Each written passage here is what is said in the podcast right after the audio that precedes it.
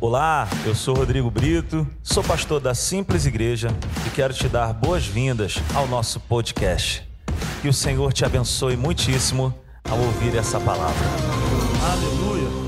E abra sua Bíblia comigo em 1 Pedro, capítulo 2. 1 Pedro, capítulo 2, apenas o verso 1. O tema que nós vamos falar nessa manhã é cinco atitudes que impedem o nosso crescimento. Repita comigo: cinco atitudes que impedem o nosso crescimento. Amém? 1 Pedro. 1 Pedro, capítulo 2, verso 1. Todos encontraram? Digam amém. O apóstolo Pedro, ele fala algo maravilhoso, ele diz assim: Portanto, livrem-se de toda maldade e de todo engano, hipocrisia, inveja e toda espécie de maledicência. Somente aqui. Gosto muito dessa definição do apóstolo Pedro, quando ele diz, na verdade, o Novo Testamento todo nos ensina dessa forma. Portanto, livrem-se Transformai-vos, pois, pela renovação do vosso entendimento, despojar, despojar, eita, é isso aí, se despojem do velho homem. São atitudes que a Bíblia me orienta e te orienta, e eu trago para nós uma definição. A Bíblia me ensina a viver por uma responsabilidade pessoal. Então a gente vai ver o apóstolo Pedro falando, portanto, livrem-se. Portanto, livrem-se. Então o apóstolo Pedro, ele está escrevendo para quem aqui, gente? Para pessoas que não têm nenhum tipo de contato com Jesus? Ele está escrevendo aqui para pessoas descrentes? Não. O apóstolo Pedro, ele está escrevendo isso aqui para cristãos. E isso me ensina, isso te ensina, que ainda que nós estejamos na congregação, ainda que nós estejamos na comunhão com os irmãos, ainda que nós é, tenhamos um contato com uma determinada igreja, ah, eu congrego na igreja tal, eu e você não podemos deixar de pensar nessas cinco atitudes que nos impedem de crescer. Então o apóstolo Pedro ele está falando, portanto, livrem-se. Ele está falando para mim, está falando para você. Ele não está escrevendo para não crentes. Ele escreve para quem já é cristão. E eu não sei quanto a você, mas isso traz um peso de responsabilidade para o meu coração de vigiar de blindar os meus pensamentos, de blindar o meu coração e, acima de tudo, de ter, sabe, uma consciência muito ligada a Deus ao perceber alguns comportamentos que eu, como cristão, ainda posso nutrir. Você me entende nessa manhã? Então não é porque eu sou cristão que Jesus pagou um alto preço na cruz do Calvário, que ele me lavou, me perdoou, cancelou o meu passado, quebrou todas as maldições que existiam contra a minha vida, que agora eu posso viver no modo Zeca Pagodinho e deixa a vida me levar. Isso não é evangelho. O evangelho significa uma boa notícia, uma boa nova, que Jesus fez algo por nós que nós jamais conseguiríamos fazer, mas Ele colocou uma outra parte na minha mão e na tua mão para a gente poder cuidar. Que é o que? A nossa vida. A nossa própria vida, agora, com a ajuda do Espírito Santo, nós precisamos o que? Sabe? Reeducar nós precisamos o quê? De ser transformado. Essa semana uma pessoa me mandou uma mensagem me perguntando a respeito do processo de salvação e do processo de santificação. Eu falei, poxa, eu expliquei isso agora há pouco tempo. Salvação é um ato imediato que Deus só, que só Deus pode fazer por nós. Ele nos salvou através de uma atitude de obediência de Jesus na cruz. Eu e você jamais conseguiríamos fazer. E santificação é o que? É algo que Ele coloca em minha vida e na tua vida para a gente poder fazer. Então, salvação Deus fez, santificação sou eu e você que fazemos. Salvação Deus fez, santificação sou eu que faço. Por quanto tempo? Para sempre. A longo prazo. Nunca vou, eu nunca vou acabar. Não existe alguém que possa dizer já fiz, já está tranquilão, eu já sou a pessoa perfeita. Não, nós sempre iremos precisar fazer. Na última vez que estivemos aqui aos domingos pela manhã, nós falamos a respeito de um texto que se encontra lá no capítulo 5 de Hebreus, aonde o autor de Hebreus ele fala algo muito bacana. Ele fala assim: "Olha, pelo tempo vocês já deviam ser mestres". Então, a gente consegue ver na palavra de Deus que é a vontade de Deus que nós cresçamos. Aonde? No conhecimento de Deus, na palavra de Deus, na comunhão com Deus, é o projeto de Deus para a minha vida. Se, se biologicamente Deus nos coloca nessa terra e um bebê cresce, espiritualmente é assim também. Agora, por que, que a gente não cresce? Porque existem algumas atitudes que nos impedem de crescer. Por que, que em determinadas áreas, às vezes, a gente não consegue se tornar alguém que é vencedor? Porque ainda existem algumas situações que nos atrapalham. E aí o que, que eu preciso fazer? Eu preciso ser sincero comigo e olhar para dentro de mim e fazer como o salmista fala: Senhor, sonda e conhece o meu coração, vê se há em mim algum caminho mau e me guia pelos teus caminhos. Então veja bem, o chamado de Deus para nós é para sermos o que? Santos. Deus me chama e Deus te chama para sermos santos. E o que, que diz a palavra? Qual é a definição? Qual que é a tradução da palavra santos para nós? Separados. Separados é diferente de isolados. Deus não me chama e Deus não te chama para um isolamento. Não significa que agora eu e você, como cristãos autênticos, que a gente não vai mais a um lugar, a uma pizzaria, a um estádio de futebol, ao cinema, ao teatro, a uma festa de família. Não significa isso. Deus não quer eu e você isolado. Por quê? Porque Ele nos chama para sermos a luz e o sal. Eu não posso isolar a luz, eu não posso tirar o sal. Por quê? Porque Deus me deu esse comissionamento. Então não é a vontade de Deus eu e você vivermos isolados para sermos santos. É a vontade de Deus que nós venhamos a ser separados, no sentido de que o mundo não consegue entrar em mim, eu consigo entrar no mundo e fazer a diferença. Eu sempre gosto dessas duas, é, desses dois pensamentos. A garça, que é uma ave lindíssima, branquinha, que se alimenta, que frequenta lugares às vezes muito sujos.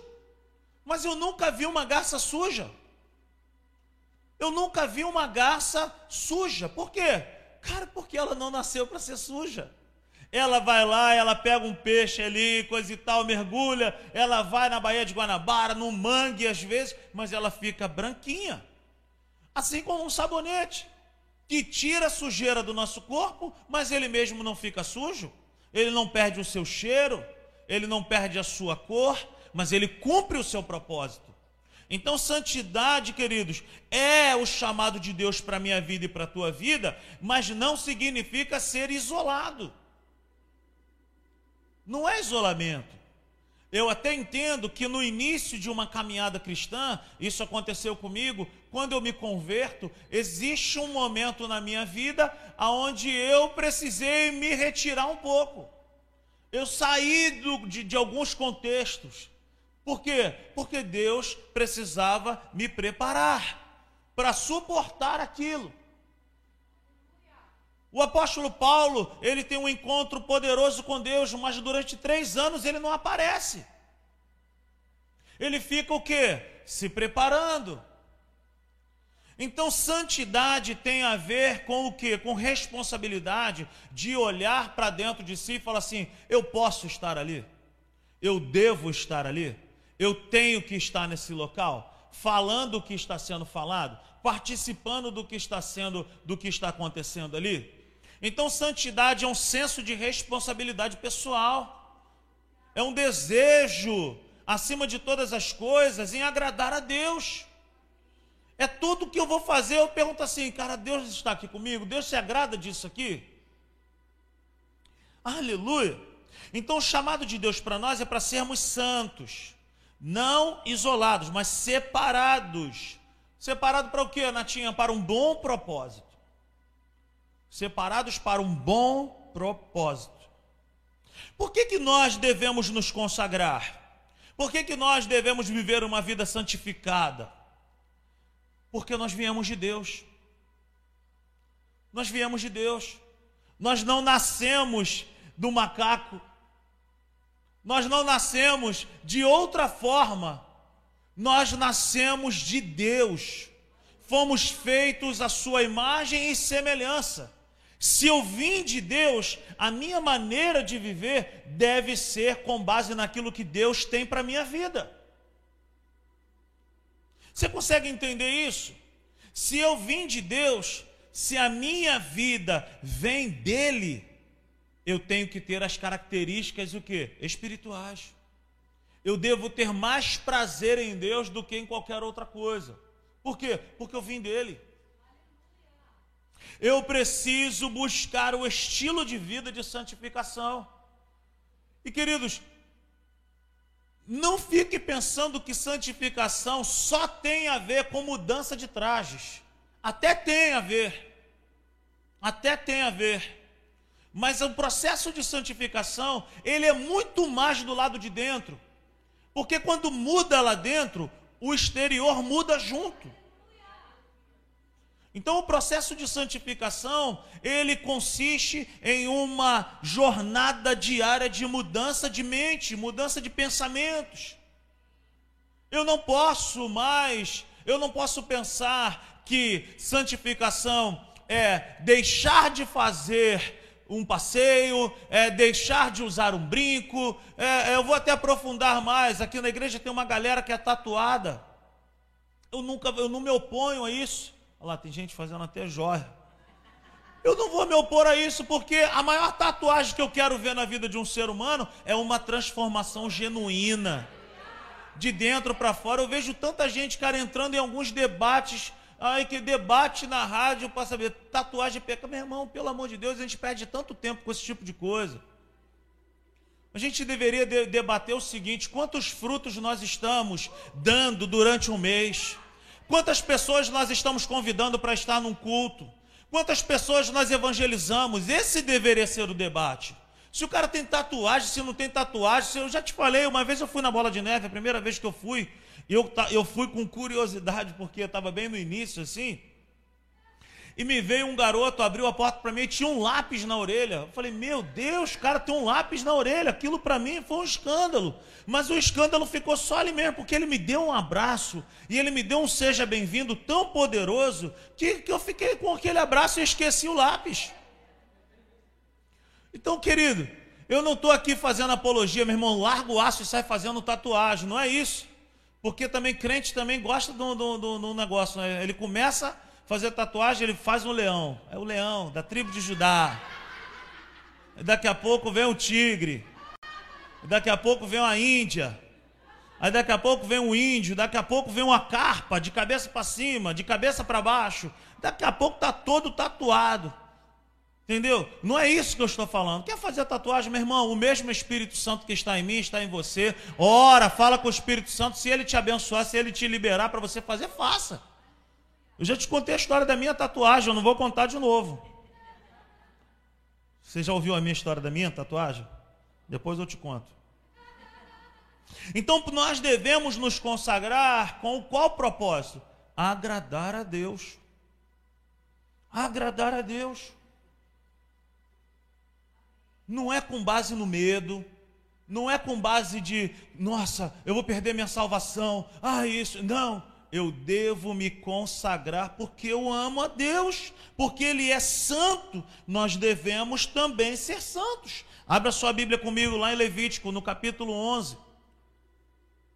Levítico, no capítulo 11, no verso 44, olha o que, é que diz a palavra de Deus para as nossas vidas. Levítico 11, 44 diz: Pois eu sou o Senhor, o Deus de vocês. Consagrem-se e sejam santos, porque eu sou santo. Olha isso.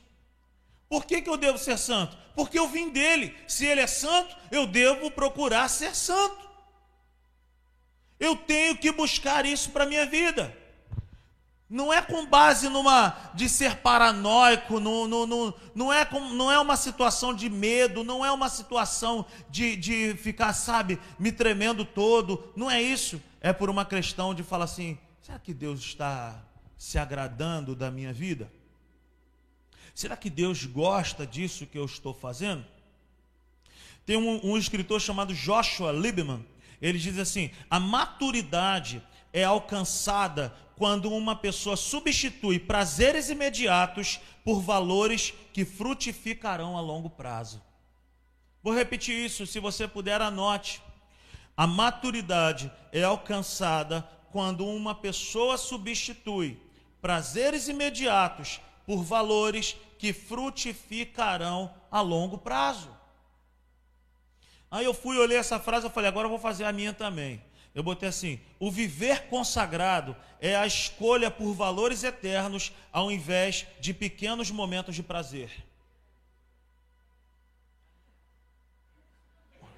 O viver consagrado é a escolha por valores eternos ao invés de pequenos momentos de prazer.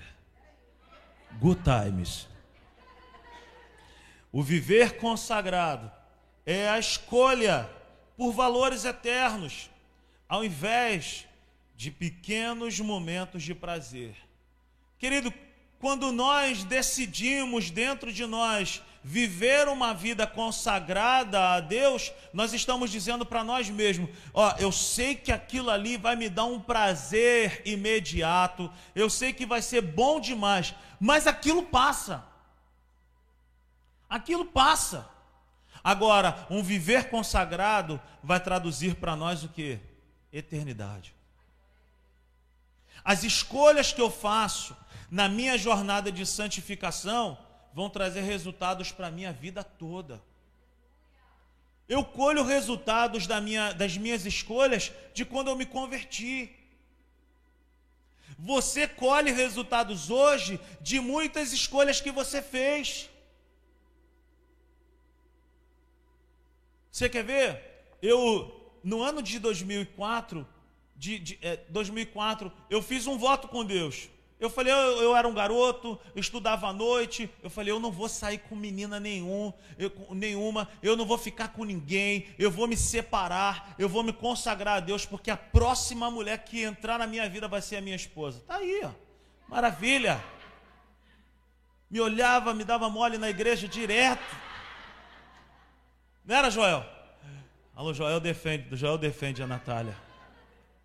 Então, assim, eu me lembro que eu fiz esse voto. Chegava sábado à noite, o pessoal tudo com as suas namoradas, todo mundo caminhando, todo mundo direitinho. Vamos, não sei o quê, vamos sair. Eu falei, não, eu vou ficar aqui. Ficava eu e a minha falecida avó, caçulinha. E ficava eu e ela assistindo televisão. Eu às vezes estudava, eu me preparava para a escola bíblica dominical no outro dia, mas foi uma escolha. Eu decidi não me envolver durante um bom período da minha vida com ninguém. Eu falei, eu quero casar, eu quero uma esposa. Você está entendendo isso? São escolhas, são decisões que a gente toma pautadas em uma direção de Deus que vão resultar para nós o quê? Cara, a longo prazo. Hoje eu tenho 17 anos de casado, dois filhos maravilhosos, uma mulher maravilhosa, uma família abençoada, equilibrada, feliz. Por quê? Porque lá atrás eu fiz uma escolha. Então, santificação são escolhas. São escolhas. São decisões que eu faço que vão que, cara, vão me empurrar para eu viver uma vida dentro da visão de Deus. Faça escolhas hoje. Se for necessário abrir mão de coisas, abra mão. Se for necessário fazer escolhas radicais, faça. Faça escolhas radicais. Decida hoje. Então, o viver consagrado é a escolha por valores eternos, ao invés de pequenos momentos de prazer. O apóstolo Pedro, gente, ele nos ensina algo legal demais. Ele fala para mim e para você: livrem-se. Livrem-se. Vamos falar isso para a pessoa que está ao nosso lado? Livrem-se. Ele fala isso, livrem-se. É uma atitude pessoal. Não é algo que eu posso é, conviver. Eu não posso olhar para a minha vida e diagnosticar alguma coisa que não é a vontade de Deus e ficar convivendo com aquilo.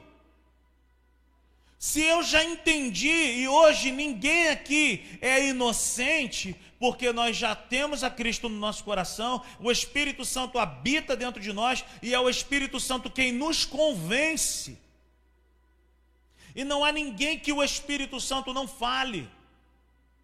E acima de tudo, nós temos algo que todo ser humano tem que se chama, sabe, a consciência. Então o apóstolo Pedro está dizendo o seguinte: livrem-se. Se livrar do quê? Daquilo que ainda habita em você, daquilo que ainda é uma realidade na sua vida. Abra mão disso. Joga fora isso. Como já dizia aquela abençoada Sandra de Sá, que ela dizia: joga fora no lixo. Não é verdade? Ela dizia: joga fora no lixo, joga fora no lixo. Joga fora no lixo o que? Aquilo que é lixo. Nós não jogamos coisas boas no lixo. Mas aquilo que não presta, precisamos jogar no lixo. Por quê? Porque eu e você não somos um caminhão da Colurbe. Para ficarmos o quê? Armazenando, armazenando pensamentos, comportamentos, sentimentos que não provêm de Deus. Então, o que, que eu preciso me livrar? De tudo aquilo que me faz mal. E que faz mal também para o outro não é algo que eu posso conviver, não é algo que eu posso negociar. Ó, oh, eu vou te colocar aqui de lado, mas depois eu te pego de volta. Não, como filhos de Deus, nós devemos ser sinceros conosco e nos livrarmos de tudo aquilo que nos atrapalha. Olha o que, que diz o autor de Hebreus no capítulo 12. Abra sua Bíblia comigo, Hebreus capítulo 12, apenas o verso primeiro ele diz: Portanto, também nós, uma vez que estamos rodeados por tão grande nuvem de testemunhas, livremo-nos de tudo o que nos atrapalha e do pecado que nos envolve e corramos com perseverança a corrida que nos é proposta. Mais uma vez, ele está falando aqui para cristãos, ele está dizendo: se livra de tudo aquilo que te atrapalha. Sabe, existem coisas na nossa vida que nem são pecados, mas nos atrapalham. O que, que é? É alguma coisa que é muito bom, mas se a gente exagerar, aquilo ali nos atrapalha. Existem coisas que são maravilhosas, mas se houver algum exagero, aquilo se torna algo ruim para nós. Olha o que, que ele diz: portanto, também nós, uma vez que estamos rodeados por tão grande nuvem de testemunha, livremos-nos de tudo o que nos atrapalha. Depois é que ele vai falar do pecado. Mas o que, é que nos atrapalha? O que nos atrapalha são coisas que às vezes são coisas boas, mas que quando nós exageramos a mão, já era. Aquilo vai se tornar um problema para as nossas vidas. Viajar é bom, maravilhoso. Mas viajar demais ao ponto de me tirar da presença de Deus, da casa de Deus, da comunhão com os irmãos, se torna algo ruim. Comer é bom, maravilhoso. Você viu como é que eu falei maravilhoso? É maravilhoso, mas se eu exagero, algo que é bom se torna ruim. Relação sexual é maravilhoso, é maravilhoso, mas se eu exagerar demais, aquilo se torna algo ruim. Amém? Então, o que que Deus me chama, o que que Deus te chama para fazer? O entendimento de que santidade, santificação é um viver equilibrado. É um viver equilibrado. Eu preciso me livrar de tudo aquilo que me atrapalha. Eu preciso colocar no lixo tudo aquilo que me prende. Eu preciso ser sincero comigo mesmo, com Deus E às vezes eu preciso pedir ajuda para alguém. Alguém responsável, alguém que é espiritual, alguém que não é linguarudo, alguém que é crente de verdade, de eu poder chegar e falar assim, cara, ó, me ajuda. Eu estou com um problema nessa área aqui, eu não sei o que fazer, eu não sei como resolver, me ajuda. Você consegue me entender? A vida cristã é dessa forma, é sinceridade com Deus. Lembra que eu falei que a palavra sinceridade vem de um radical que diz sem cera. Eu não posso ter uma máscara de cera para me relacionar com Deus. Eu tenho que ser sincero, sem cera. Coração quebrado. A Bíblia diz um coração quebrantado, um coração contrito, o Senhor jamais despreza. Então, voltemos aí ao nosso texto, 1 Pedro capítulo 2, verso 1, deixa aberto lá.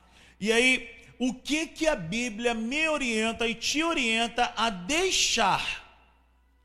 O próprio versículo responde, ele diz, 1 Pedro 2,1, ele fala, portanto, livrem-se de toda maldade. Primeira coisa que eu e você, como cristãos, precisamos deixar, nos livrar. E aí, de repente, pode soar como algo pesado, mas eu lembro a nós, nessa manhã, que ele está falando para cristãos.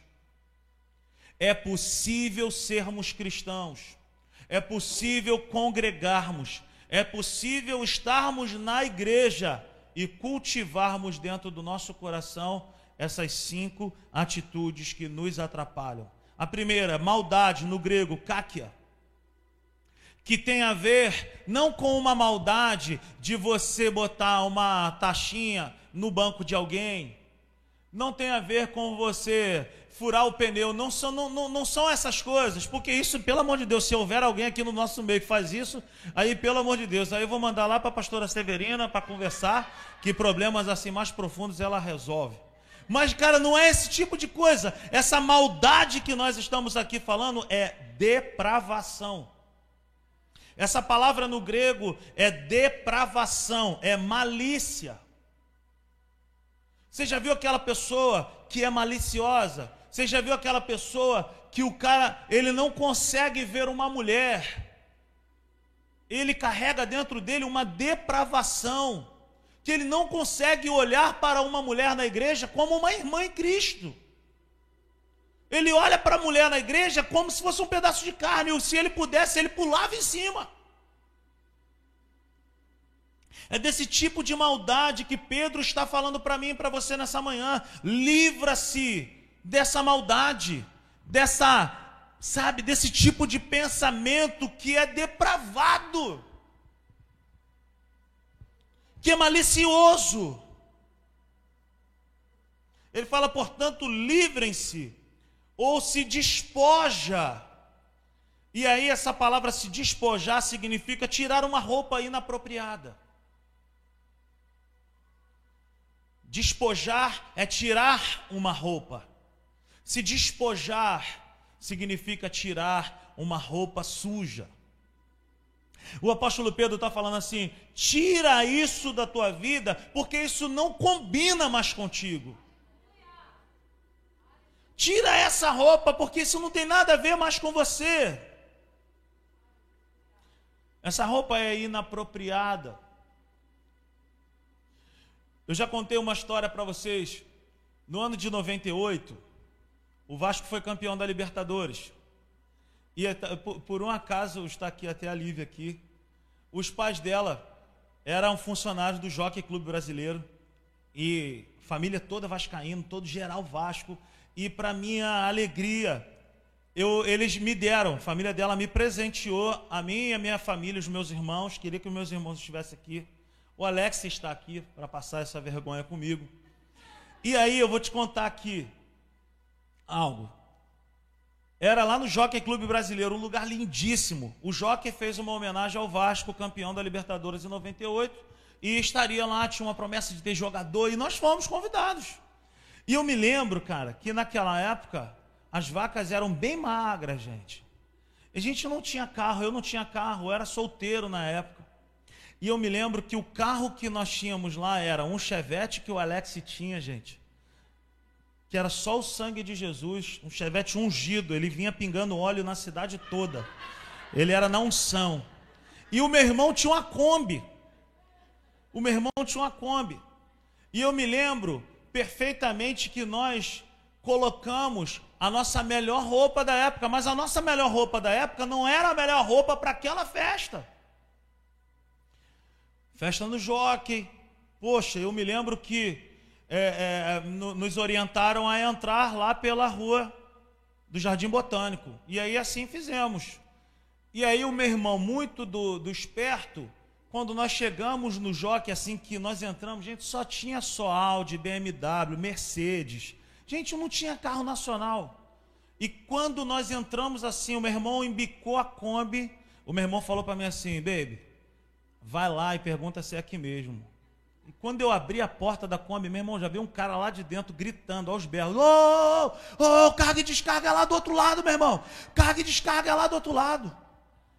Eu falei para ele, meu irmão, tu acha que eu vestido assim, eu vim para fazer entrega? Mal ele sabia que eu trabalhava com entrega, mas naquele dia, eu fui convidado da festa. Mas o que, que aconteceu? Eu estava sendo reprovado naquele lugar porque eu não estava com uma roupa apropriada e o carro não era apropriado para aquele evento. Sabe, queridos, eu estou falando isso aqui, foi uma realidade, isso aconteceu mesmo. E é exatamente isso que acontece no mundo espiritual quando um cristão está com um comportamento inapropriado. O mundo nos reprova.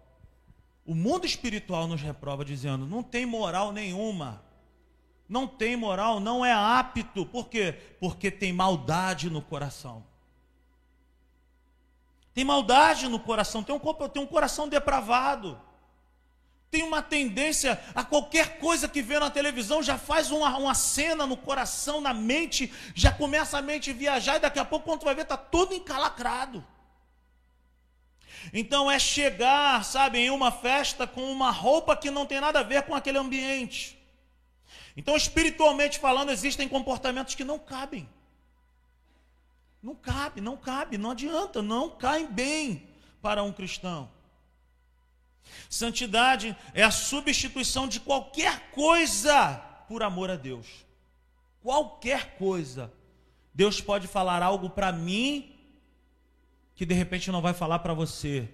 E Deus pode falar algo para você que não vai falar para mim. Abre mão disso. Isso não é para você mais. Sai disso. Isso não tem mais nada a ver com a tua vida. Esses tipos de conversa.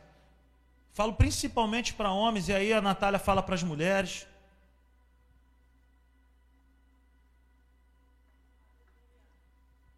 Eu falo para os homens, pornografia, meus irmãos pornografia não é algo que nós, como filhos, não é para ninguém, mas para um filho de Deus. Cara, isso é altamente reprovado. Altamente reprovado. Arranca isso da tua vida. Gente, gente, vocês não têm ideia. Eu participo às vezes de algumas reuniões com, com o pastor Hélio e, e, e ele sempre bate nessa tecla com a gente. Ó, não abre porta para esse tipo de coisa. Em 97, ele diz que ele estava na escola Rema, lá nos Estados Unidos, e ele, naquela época, ele ainda teve a oportunidade de ter aula com o Kenneth Reagan. E ele falou que naquela época, um dos maiores motivadores de pastores caírem, que o Kenneth Reagan naquela época falou para ele que quando entrava no gabinete do Kenneth Reagan, ele falava assim: a maioria dos pastores estão tendo problema com pornografia. A maioria dos homens estão tendo problema com pornografia. Querido, essa roupa suja não pode permanecer em nossas vidas. Não pode permanecer. Não pode. Eu me lembro que há uns dois anos atrás fizeram um grupo aí de uns amigos do condomínio lá de Guaba, não sei o quê. Me acharam, acharam minha família, colocaram a gente lá. Começou muito bom, muito legal. E aí, e aí, não sei o quê, papapá, coisa e tal. Ah, que maravilha. Pô, que saudade. No outro dia falaram, pô, a gente pode te colocar num outro grupo? Falei, pode, não, nesse grupo já tem uma, só sete amigos que são os mais chegados. Falei, não, sem problema. Aí o primeiro dia foi legal, segundo dia foi legal, no terceiro dia já começou, um falou assim, meu irmão, é só porque o pastor está no grupo agora que não vai botar mais um negócio, tá com o aço aí. Eu falei, ó oh, rapaziada, eu que estou chegando agora, eu não tenho nada a ver com a vida de vocês, mas se for isso que eu estou imaginando, eu estou indo, tchau. Eu nem precisei ver, eu nem quero ver, sabe por quê, querido? Eu quero é Deus na minha vida. Eu não quero nada na minha vida que vá, sabe, trazer uma vergonha para mim, para os meus filhos, para minha esposa. Então eu, como homem de Deus, como você, como homem de Deus, como uma mulher de Deus, a gente precisa colocar o quê? Balizas dentro da nossa vida, paredes dentro da nossa vida, muros altos, muros profundos, muros largos, que vão impedir, cara, Satanás de encontrar ocasião. Eu preciso me despir desse velho homem todo dia. Pensamentos, sentimentos, maldade. Eu não posso. Eu falo para alguns homens aqui, cara, quando você olhar uma irmã, quando você olhar uma mulher bonita na igreja, pensa, porque é a verdade, ela é tua irmã em Cristo. Ela é tua irmã em Cristo.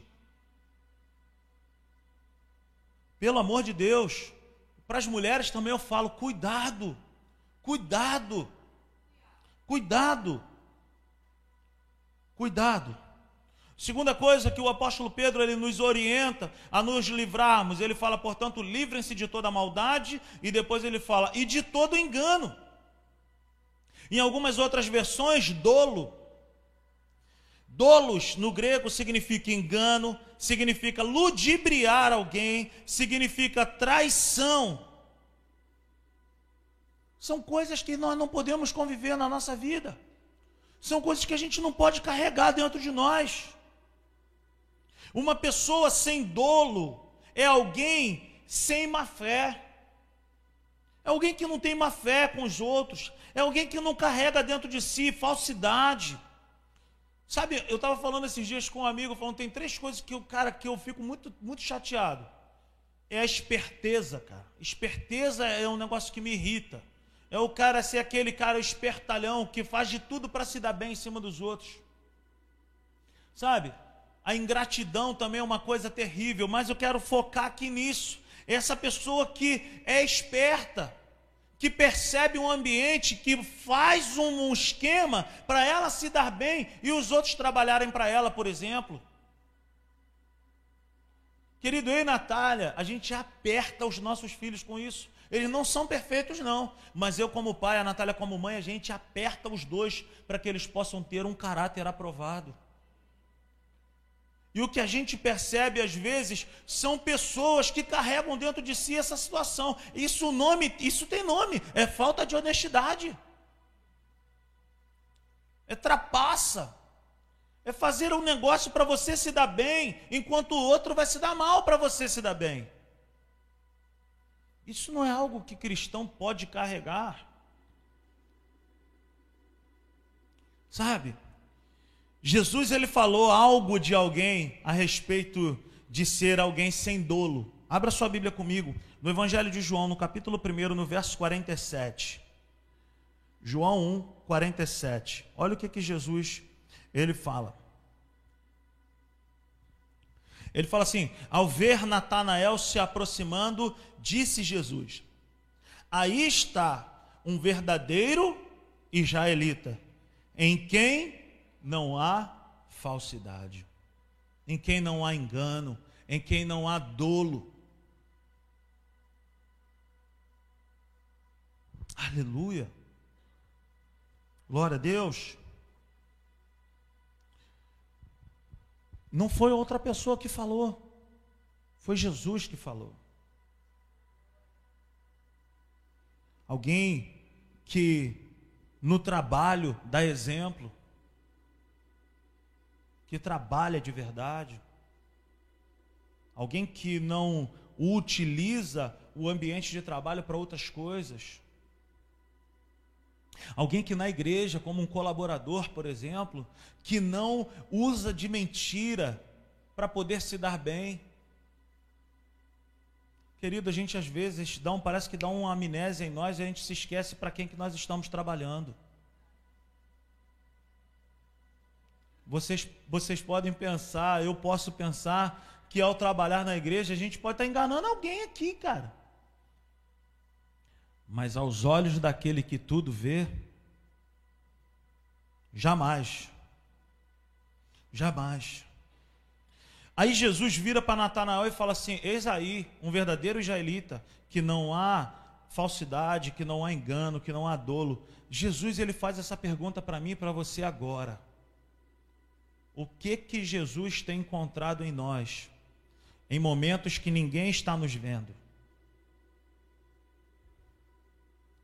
Porque, querido, reputação é aquilo que eu quero que as pessoas pensem ao meu respeito.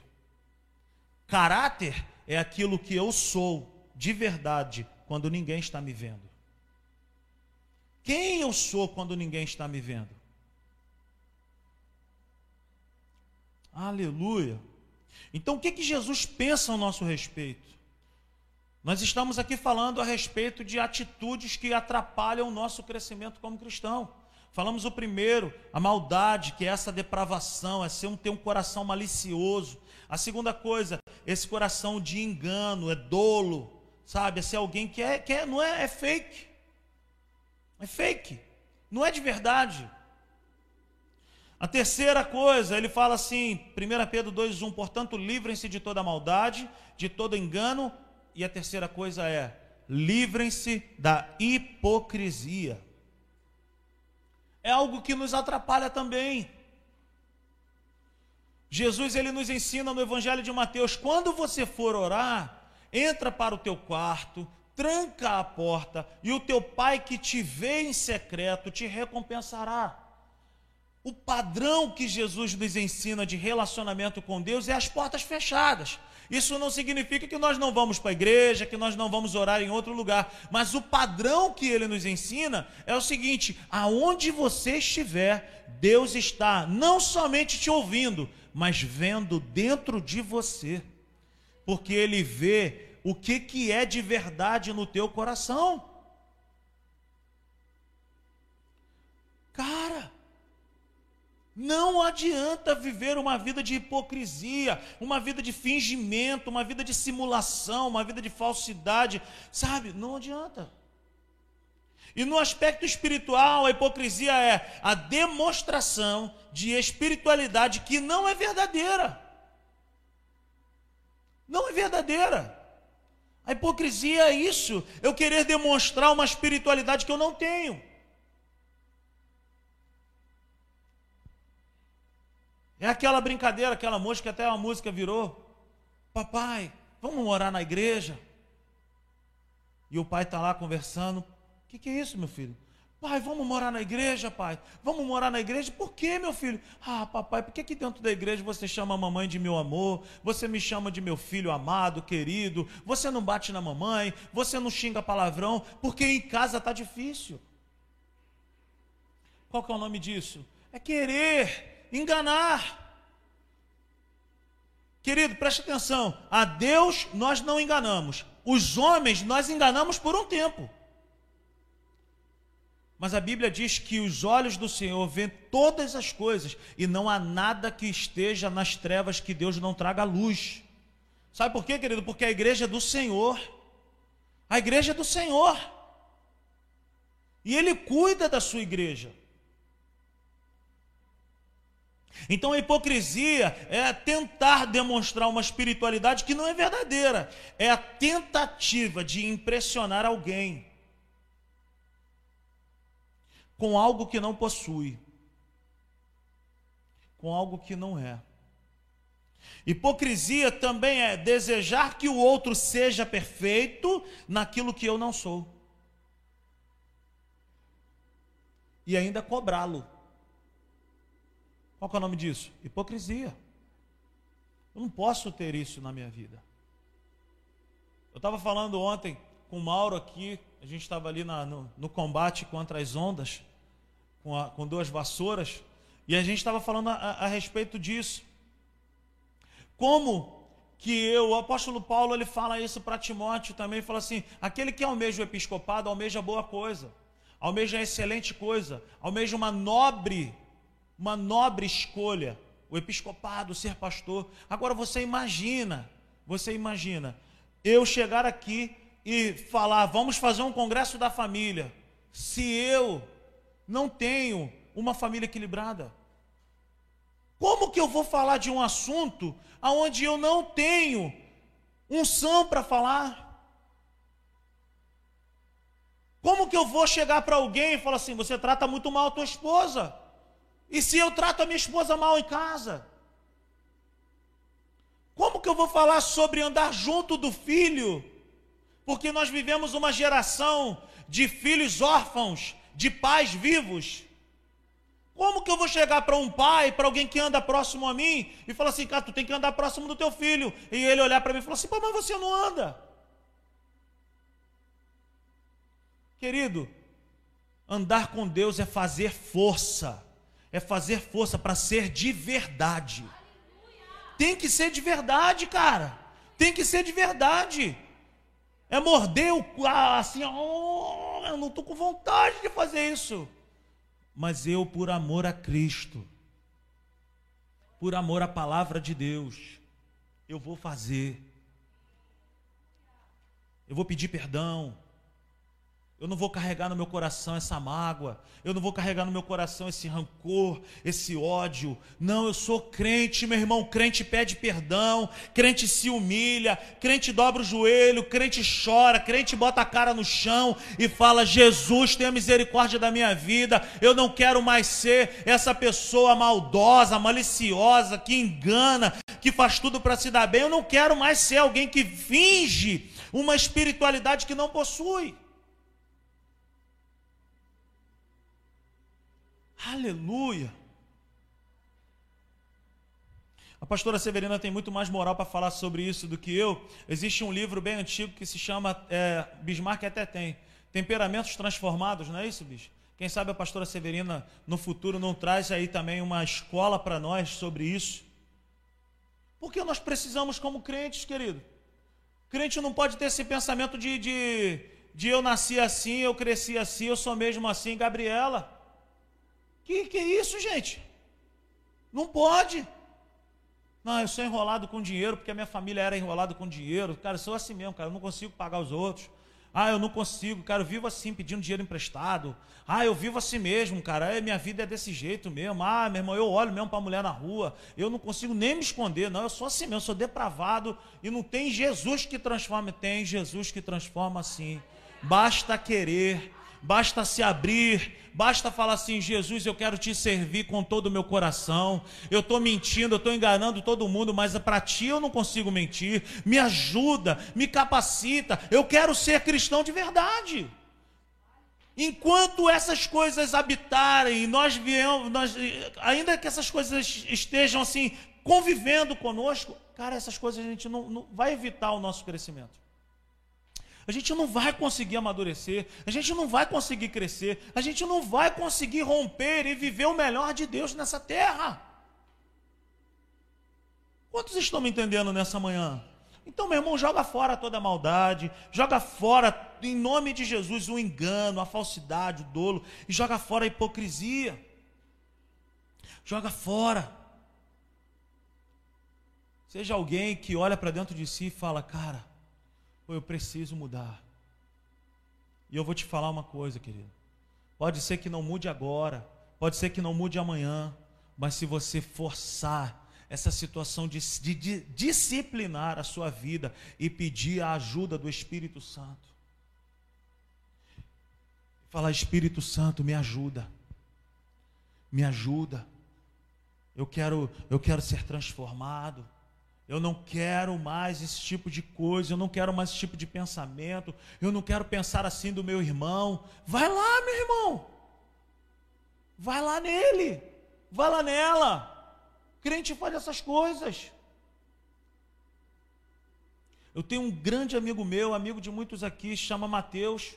Ele é meu irmãozão, me ajudou muito na minha caminhada cristã e nós tocávamos juntos na nossa antiga igreja, e eu me lembro que a nossa amizade durante um tempo ficou estremecida, a gente não sabia o que, que era. Até que o um dia eu tive coragem, eu cheguei para ele e falei, Mateusão, chega aí, meu mano. Ele sentou comigo, eu sentei, ele sentou. Falei assim, mano, eu não estou entendendo o que está acontecendo com a nossa amizade. Eu não sei o que, que está acontecendo comigo contigo. Eu, eu, eu, te amo. Tu foi padrinho do meu casamento, eu sou padrinho do teu casamento. Eu frequento tua casa, você frequenta a minha casa. A gente toca junto. Mas alguma coisa está acontecendo. Alguma coisa se colocou entre eu e você que está atrapalhando a nossa amizade. E ele falou para mim assim, cara, eu estou percebendo a mesma coisa, mas eu não sabia como resolver. Eu falei, meu irmão, olha, eu quero te falar o seguinte, eu estou pensando isso, isso e isso ao teu respeito. E ele falou, eu estou pensando isso, isso e isso ao teu respeito. Cara, mas isso não vem de Deus, isso não é certo. Cara, vamos orar aqui. Acabou, meu irmão. Acabou.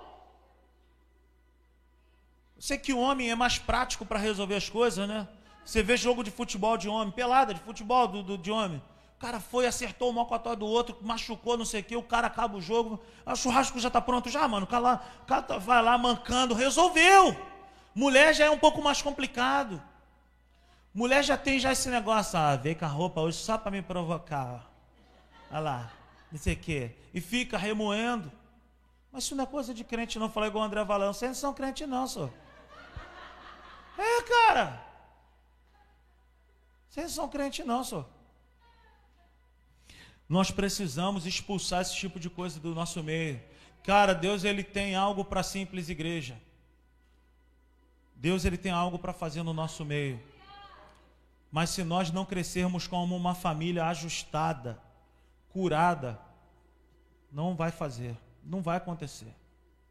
Então a gente precisa olhar para dentro de nós e falar: pô, será que tem maldade no meu coração? Será que tem falsidade, sabe? Será que tem engano, dolo? Será que tem hipocrisia na minha vida? Uma outra coisa que o apóstolo Pedro, ele nos encoraja a nos livrarmos, ele fala: "Portanto, livrem-se de toda maldade, de todo engano, de toda hipocrisia e inveja". Cara, a inveja é terrível, é igual cupim. É igual cupim. Começa pequeno, não aparece, mas quando você vai ver tá tudo podre. Tá tudo podre. Quando aparece, você fala, não tem mais o que fazer, está estragado, acabou. O que, que é inveja aqui? É um ciúme maldoso. É um ciúme maldoso que se entristece com o sucesso do outro. Eu já compartilhei isso. Eu já tive inveja no meu coração. Eu já tive isso. E é horrível. É horrível. E sabe como é que eu venci? me humilhando a Deus, tocando em algo na minha vida que eu não queria tocar. Quem já teve furunco aí? Faz o sinal com as mãos. Só eu e Mauro, só, todo mundo, né? Quem já teve furunco, levanta as mãos. Fica com vergonha, não. Não é terrível? Como é que cura um furunco? Tem que fazer o quê? Tem que espremer, meu irmão. É isso que a gente está fazendo nessa manhã está tirando algo de dentro de nós, comportamentos, pensamentos que nos atrapalham, que nos envergonha, que envergonha o céu. Inveja é o ciúme maldoso que se entristece com o sucesso alheio. Olha o que que Salomão fala a respeito de inveja. Provérbios 14, abra sua Bíblia lá. Provérbios 14, verso 30.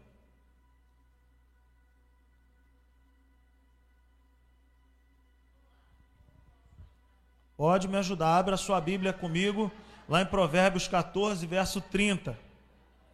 Pode me ajudar à vontade. Ele fala assim: olha, Provérbios 14, 30. O coração em paz dá vida, dá vida ao corpo, mas a inveja apodrece os ossos.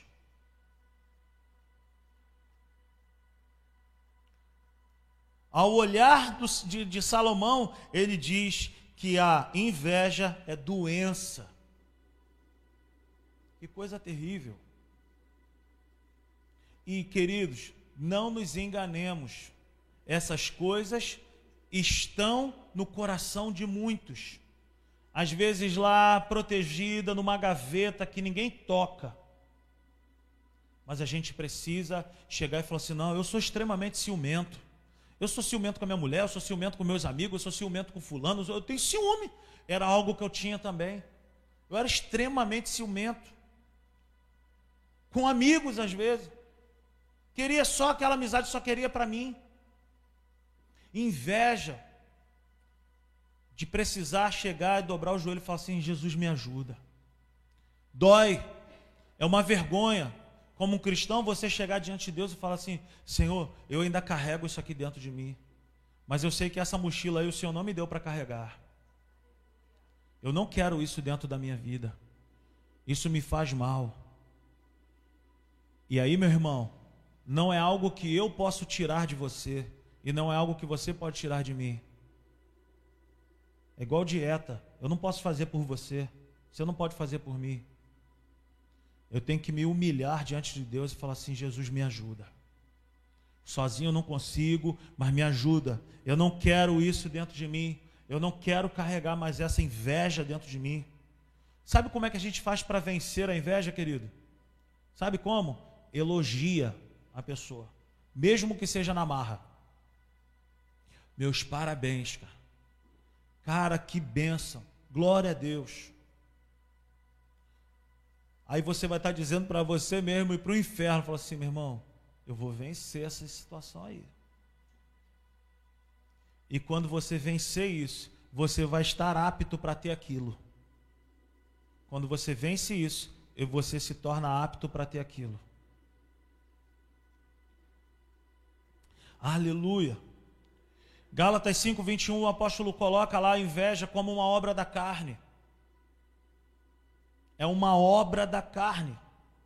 Tiago 3,16, o apóstolo Tiago ele vai falar que a inveja é confusão. Tiago 3,16 ele fala assim: Pois onde há inveja e ambição egoísta, aí há confusão e toda espécie de males.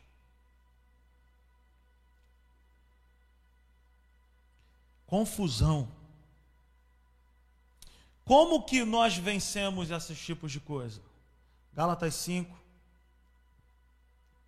versos 24 ao verso 26. Aleluia. Os que pertencem a Cristo os que pertencem a Cristo Jesus crucificaram a carne com as suas paixões e os seus desejos. Se vivemos pelo Espírito, andemos também pelo Espírito. Não sejamos presunçosos, provocando uns aos outros e tendo inveja um dos outros. Ande em espírito. Ande em espírito. Reconheça esse tipo de coisa. Resista a esse tipo de coisa. Arrependa-se desse tipo de coisa. Ore para que você vença esse tipo de coisa. E passe a elogiar mais o outro. Passe a elogiar. E por último, o apóstolo Pedro, em 1 Pedro, capítulo 2, verso 1, ele fala: Portanto, livre-se de toda maldade, de todo engano, hipocrisia, inveja e toda espécie de maledicência. O que é maledicência? É o pecado da língua. É o pecado da língua. É o falar mal do outro. É o espírito da fofoca. Abra sua Bíblia comigo em Tiago, no capítulo 3. Tiago 3, verso 1 ao verso 6, ele fala assim: Meus irmãos, não sejam muitos de vocês mestres, pois vocês sabem que nós, os que ensinamos, seremos julgados com maior rigor. Todos tropeçamos de muitas maneiras. Se alguém não tropeça, se alguém não tropeça no falar, tal homem é perfeito, sendo também capaz de dominar todo o seu corpo. Quando colocamos freios na boca dos cavalos para que eles nos obedeçam, podemos controlar o animal todo. Tomem também como exemplo os navios, embora sejam tão grandes e impelidos por fortes ventos, são dirigidos por um leme muito pequeno, conforme a vontade do piloto. Semelhantemente, a língua é um pequeno órgão do corpo, mas que se vangloria de grandes coisas Vejam como um grande bosque é incendiado por uma simples fagulha. Verso 6: Assim também a língua é um fogo, é um mundo de iniquidade. colocada entre os membros do nosso corpo, contamina a pessoa por inteiro, incendeia todo o curso de sua vida, sendo ela mesma incendiada pelo inferno. A língua, meus irmãos, é o volante da nossa vida. A língua é o volante da nossa vida. Ou ela te leva, ou ela te conduz ao destino que Deus traçou para você, ou ela vai te levar para o erro, para um precipício, para a morte dos sonhos e projetos que Deus tem para a nossa vida.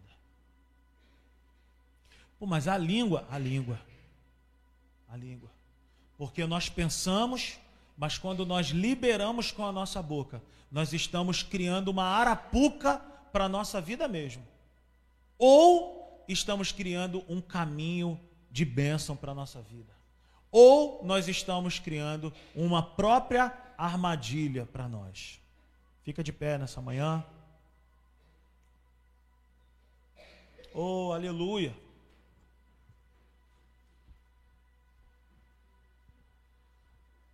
Aleluia.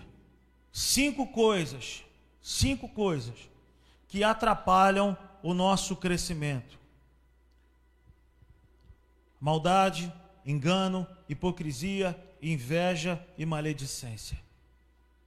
Cinco coisas que podem estar dentro de nós para nos atrapalhar. Cinco coisas que Deus não quer mais que esteja em nós. Amém? Amém? Glória a Deus. Aleluia.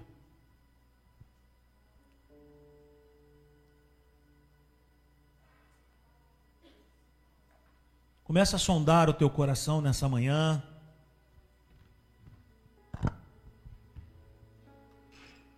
Começa a reconhecer dentro de você se ainda existe alguma dessas cinco coisas dentro de você.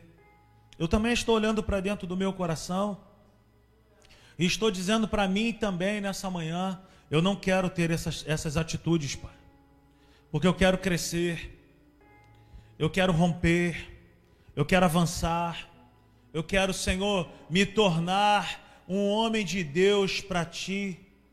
Eu quero, Senhor, dia após dia, vencer aquilo que se levanta contra a minha vida. Oh, aleluia. Oh, Espírito Santo. Começa a passear no meio da tua igreja. Começa a trazer a nossa memória. Não é um espírito de acusação e de condenação. Não é um espírito de acusação e condenação que está sobre nós nessa manhã. Mas é o Espírito Santo que nos convence. É o Espírito Santo que, com muito amor, com um jeito que só Ele sabe fazer. Ele nessa manhã, Ele está colocando em nosso coração, em nossa memória, situações que não podem mais permanecer em nós. Talvez você está meio brigado com alguém, talvez você está precisando se acertar com a sua família, pedir perdão para a esposa, para o esposo, para o filho, para a filha. Essa é a manhã. Não perca tempo. Hoje é o seu dia, hoje é o nosso dia como igreja, de procurarmos um ao outro e falar: Poxa, eu estou com meu coração assim. Vamos resolver essa questão.